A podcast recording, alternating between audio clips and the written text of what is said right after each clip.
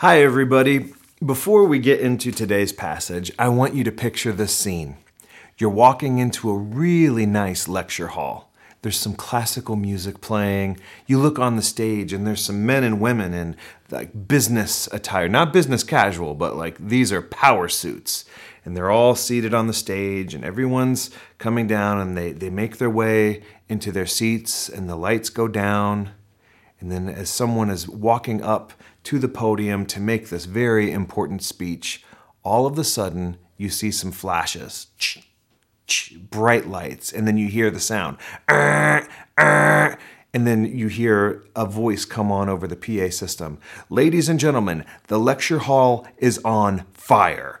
And pandemonium breaks loose. The lights come up. There's people crawling over the seats, and everyone on the stage starts clawing at each other, trying to get over each other and pushing them out of the way so they can make their exit. And in the middle of all of this, there's this woman who, who pushes out of, out of the crowd of the business suits, and she walks calmly up to the lectern and says, Ladies and gentlemen, may I please have your attention?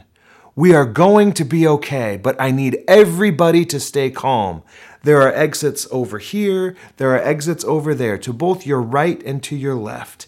We will all make it out okay, but everyone has to stay calm. If you're on this side of my hand, please go out of the room on your left. If you're on this side of the room, and she calmly gets everybody to safety. Now, when I pictured this, I was reading this illustration uh, in a book called A Non Anxious Presence. And when I first pictured this, this scenario, all the people up on the stage were, were the leaders because of their place in the room. They were the leaders because of the way they were dressed, and, and everyone else was up there looking at them. But once the announcement was made that the lecture hall was on fire, the playing field was level. And the, the, the anxiety in the room was actually contagious. It went from, from the stage to the people in the, in the hall and from the people in the seats all the way up onto the stage. And it was one person who had the courage to speak out.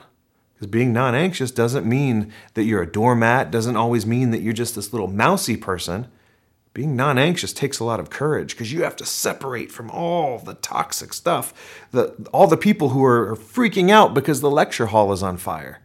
And they spoke the truth.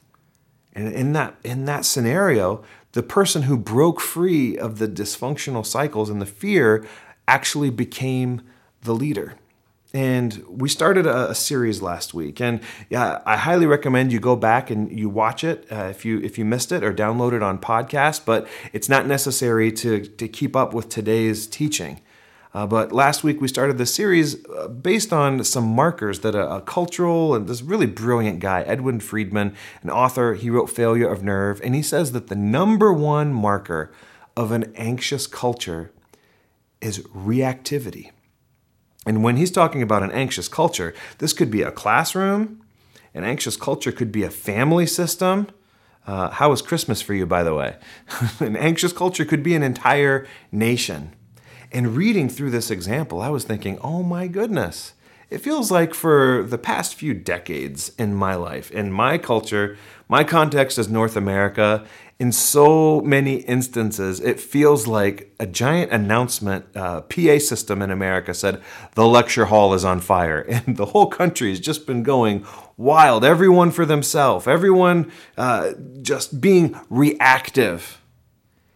And I feel deep down in my, in my bones that God is looking for some followers of Jesus that will step back from this, this cycle of reactivity and, and say, no, I'm not going to get sucked into all of that.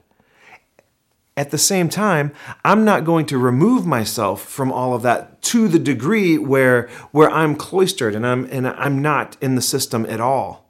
God is looking for some people God is looking, and I believe if you're here with us today, guess what? You're it. God is calling you, God is calling me to say we're going to stay connected to our neighborhoods. We're going to stay connected to these, these cultures that we're involved in without merging with them. So last week we talked about this. The, the, this, this culture of reactivity needs an antidote. And I believe from the life and teachings of Jesus, the antidote for what we're seeing these days of, that's so reactive, the antidote is a slowed down spirituality. I didn't coin that term. That's a pastor from Brooklyn named Pete Scazzero uh, uh, and, and others who've said Jesus had one speed and it, it was slow. He, he was quick, but he didn't hurry.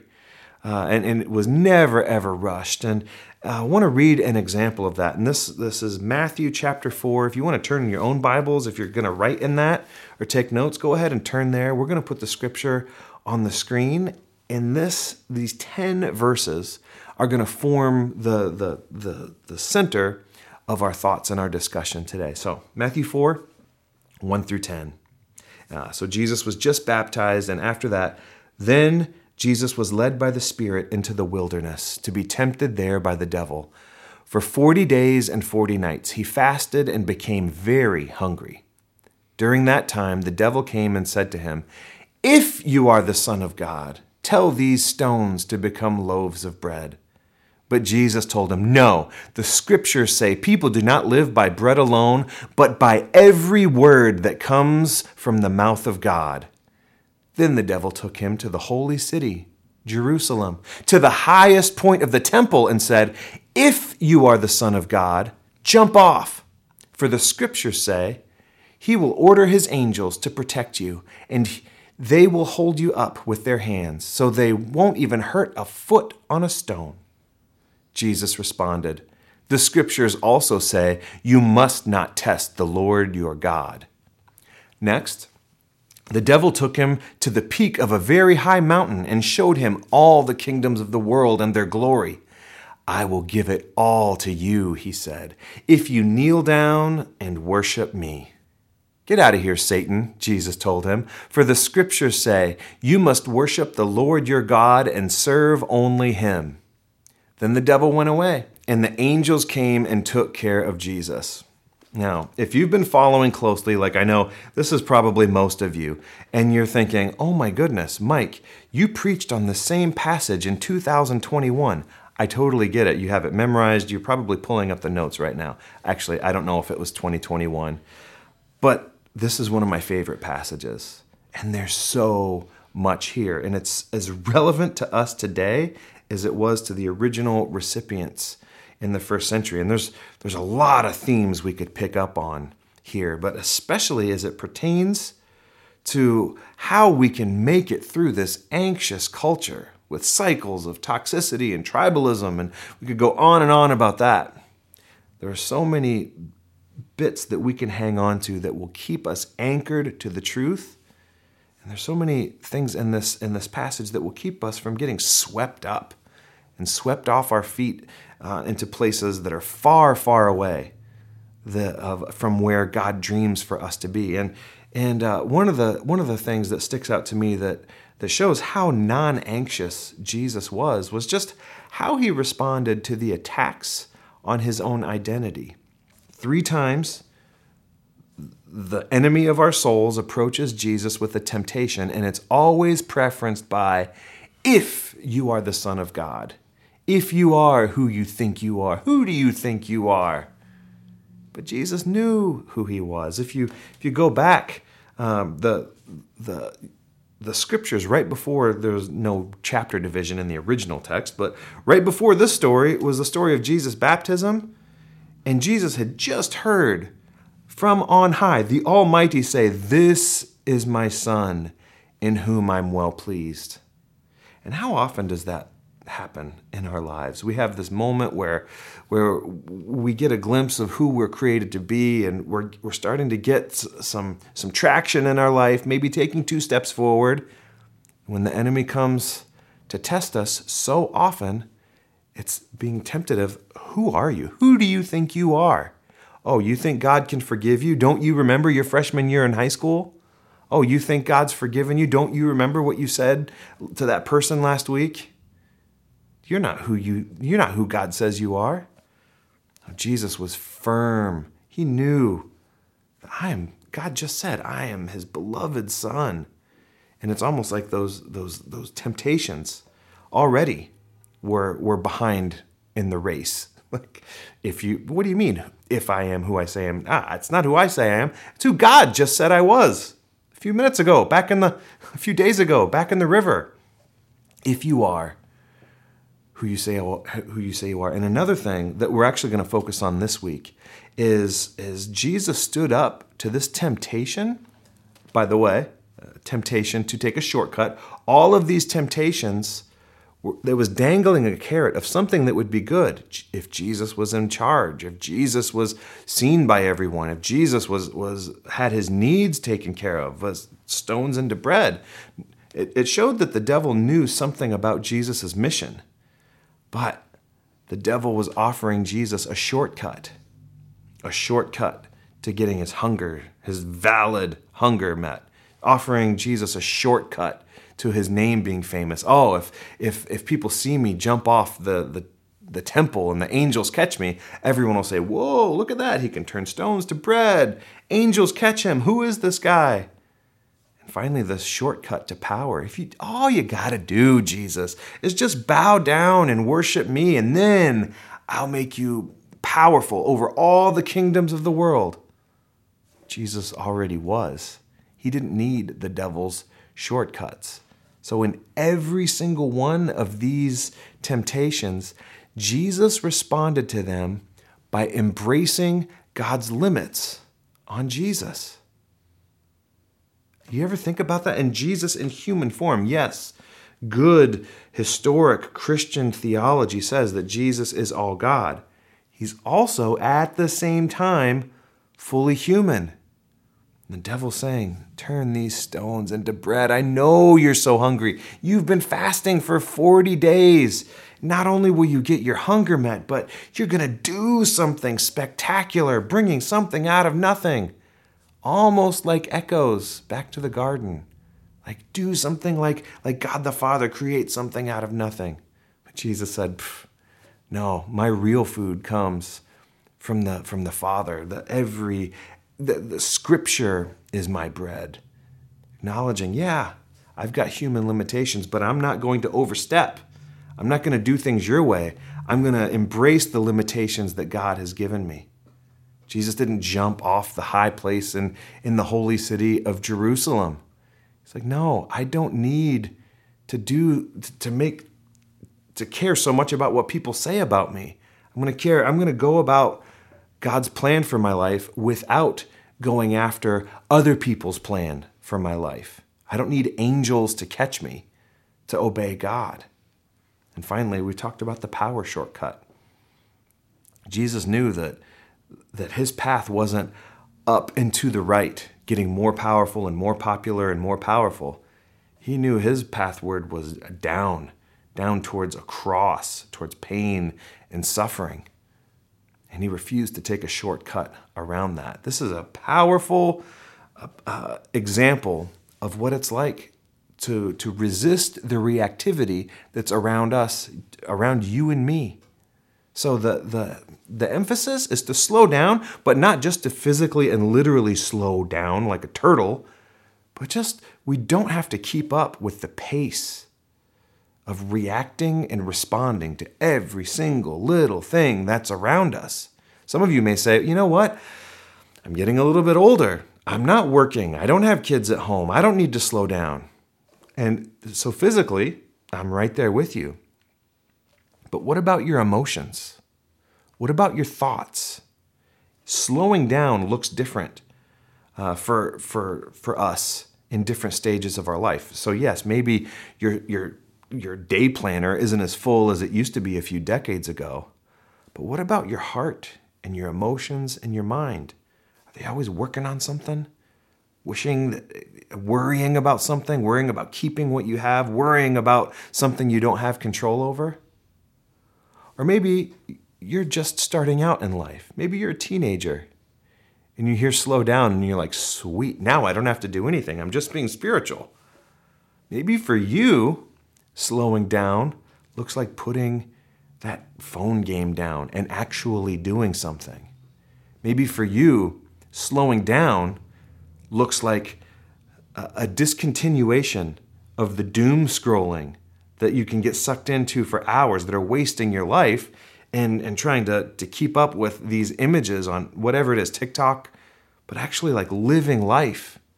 And to say, I'm not gonna, I'm not gonna keep up with that frenetic pace of absorbing information and post after post after post. I'm gonna slow my brain down and actually be physically present with the real world around me, IRL, in real life. So, how do we disconnect from all of the, the, the negative things around us? A slowed down spirituality. And the first way you do that is to embrace your first job.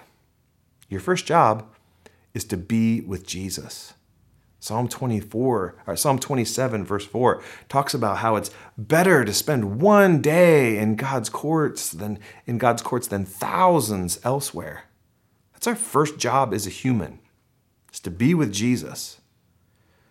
What you do matters, what you produce, oh my goodness, that matters. But the first priority is staying connected to Jesus. In Jesus' own words, he says that he's the vine and we're the branches.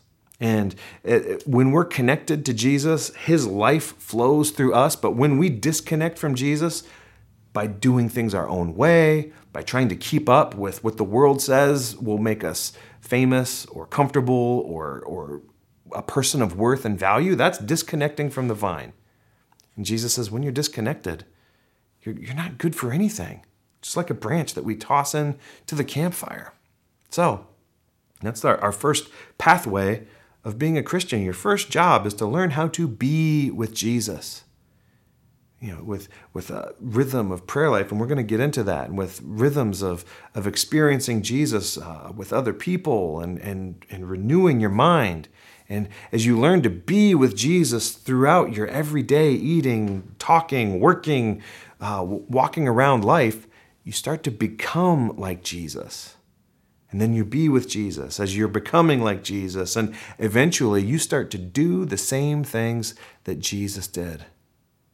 So, the first way we slow down is, is we we just learn to be with Jesus. And this is counterintuitive to so many of us because we think, okay, I got to be with Jesus. What do I got to read?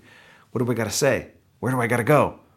And it's not so much about doing, but it's a lot of listening. A lot of, and, and I know it sounds, it can sound so like touchy feely and, oh, there goes Mike with that, that prayer and listening stuff. Seriously, you guys, there is something to this, to, to, to having this experience where you can sense God talking to you just when you slow down enough. And it doesn't have to be for hours and hours. Just when you slow down, maybe it's for 10 seconds, and you just, huh, there you are. There you are, Jesus. All right, I'm I'm just going to spend this time being with you just for okay. Then you go about your day. So you be with Jesus, and then we follow Jesus. We embrace our limits. We don't like to, we don't like to say that. There's a song on my workout playlist that every day that I hear it when I'm, I'm doing push ups or I'm running, and there's a song that's like, hey, you can do whatever you want to do. You just got to put your mind to it. And every time I stop, I go, no, that's not true. I want to dunk a basketball. And I've been trying to put my mind to it for 30 years, and I haven't been able to dunk a basketball. I have limits. I am vertically challenged. And There's some health to embracing our limits. I don't mean being fatalistic and giving up. I don't mean chucking our dreams, but I just mean embracing. It's like there's a theology of limits. And I want to unpack this with you for just a second. There's a huge difference between God given limits and self induced limits. Massive difference. And if you don't pay attention, you can get the two confused. So, God given limits. Some examples of this are your personality. Some of you get your energy by being around people. Some of you, even though you're not shy, people drain you. That's a God given limits. It's not right or wrong but we have to embrace them, or else we're going to run ourselves ragged or drive ourselves uh, just uh, to, to points of frustration. So, your personality, your temperament are God given wonderful limits. And this is a hard one.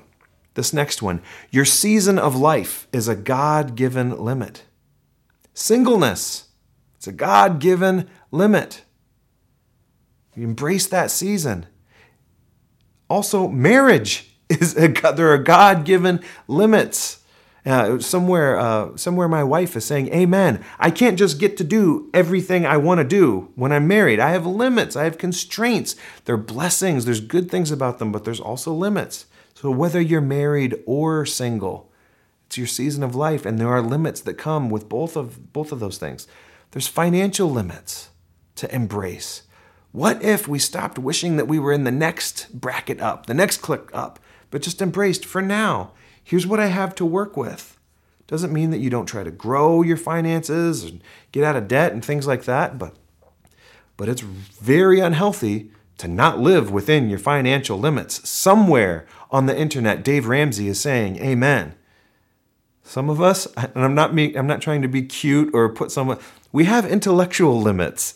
like, it's okay to embrace, yes, we always want to have a growth mindset and learn, but don't beat yourself up if you're not uh, like on par with Kierkegaard and all these science uh, philosophers or um, Stephen Hawking. We have intellectual limits, okay?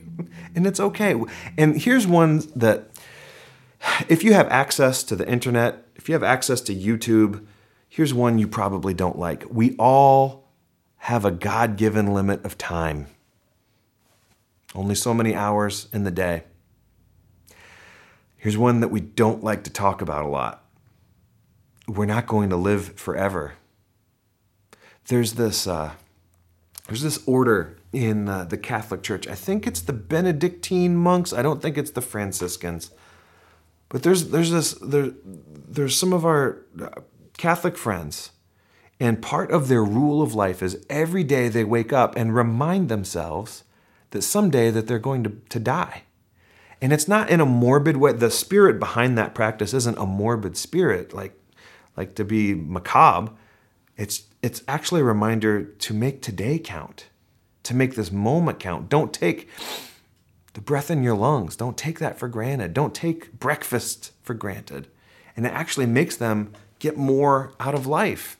These are God given limits. And I think it's interesting that our self induced limits can be lies we tell ourselves about those God given limits. So, some examples of what self induced limits look like it looks like lies that we tell ourselves about our identity. Oh, I'm stupid. I'll never get that. Oh, I'm just a mess up. I do this every time and I'm always going to be like this. Lies we tell ourselves, like, I'm beyond redemption. No one can forgive me. No one can love me. You, and by the way, if you've ever told yourself that or you've had that voice in your head, that's a lie. And we rebuke that lie in Jesus' name. God doesn't say that about you. And when you when you give your life to Jesus, you get a new identity. So we can we can tell ourselves lies about our, our time. We, I'm, I'm going to live forever. I'm bulletproof. Woohoo! What? Financial limits? What's that? Just put it on the credit card again. Well, I'll pay for it later. Like those are that, those are actually self-induced behaviors that give us even more limitations. And Jesus, he, he knew in this passage, he knew his limitation. He knew he had a, a limited amount of time on this earth. Jesus knew uh, that, that he, he wasn't going to let someone else limit his own identity if you are who you say you are. And Jesus wasn't going to limit what God wanted to do through his life by taking a shortcut. And how did Jesus get here? Well, we see over and over again, Jesus had a well established rhythm of engaging and retreating. He had a well established rhythm of working and resting. So I want to bring all this together and, and say this matters to you and me because we need to slow down. And I've got a real practical way for us to practice this together. And just, I want to let you off the hook. You will probably fail at this one or two times this week. And when you do, don't beat yourself up over it. We're trying something new. We're trying it together. But my challenge to you is to slow down. How? Well, I want you to, to get a piece of paper or a word processing document of some kind, and I want you to divide your day into thirds. You got a third of your day for a to do list, a third of your day uh, to, to, to rest and to, to enjoy something, and then hopefully a third of your day to sleep. And I want you to divide those, those into thirds and to figure out, to schedule a time and start slow. Don't start with an hour three times a day, but like five minutes, five minutes in the morning to listen to Jesus, to pray, five minutes in the afternoon, and then five minutes before you go to bed. So, starting your day thinking about Jesus, in the middle of your day, engaging with Jesus, and then at the end of your day. And just marking those, those, those, those thirds with, with engaging and, and setting your mind and heart on Jesus, but also whether if you have a job or maybe you don't have a job, but you can't do your what, whatever's on your to-do list or worry list for three thirds of a day. You need to take one of those thirds for sleeping, one of those thirds for not worrying or working or striving, and just just have have a dinner with a loved one. Uh, have a dinner on the, call someone. Just do something that gives you life in that third of a day. Yes, we've got to get stuff done. We've got to do lists and errands to run and jobs to go to. Totally get that. But make sure that you're, you're touching base with Jesus in every third of a day and that you're not working for three thirds of the day. And I, as you go throughout your week, I want to know how this is going for you. So please reach out to us at sgbic.com. You can send us an email. You can put it in the comments in this chat or, or reach out to us privately. But this is something I want to figure out how to do this together uh, and, and, and, and to, to, to grow in this practice together and this slowed down, non reactive spirituality so that we can be the ones who, who stand up in the midst of chaos, in the midst of people reacting to each other in anger, and we can say, hey, stop. Let's do it this way. Listen to the voice of the Good Shepherd. Because God can make you into that kind of person. God needs us together, not just one of us, but imagine if groups of us were saying, hey, the, the, the answer isn't more money. The answer isn't a, a, a, purely secular political thing. Like the answer is Jesus. We have the answer. Like follow, let's all go this way. And I think God can God can use that, my friend. And that's the invitation for you and me uh, is to, to do step one and follow Jesus by slowing down. So until we're together next week, may God bless you and keep you and cause his face to shine down upon you. May you hear God saying, This is my beloved Son, this is my beloved daughter, in whom I'm well pleased. And may God give you his peace. In the name of the Father, and Son, and Holy Spirit, amen. God bless you.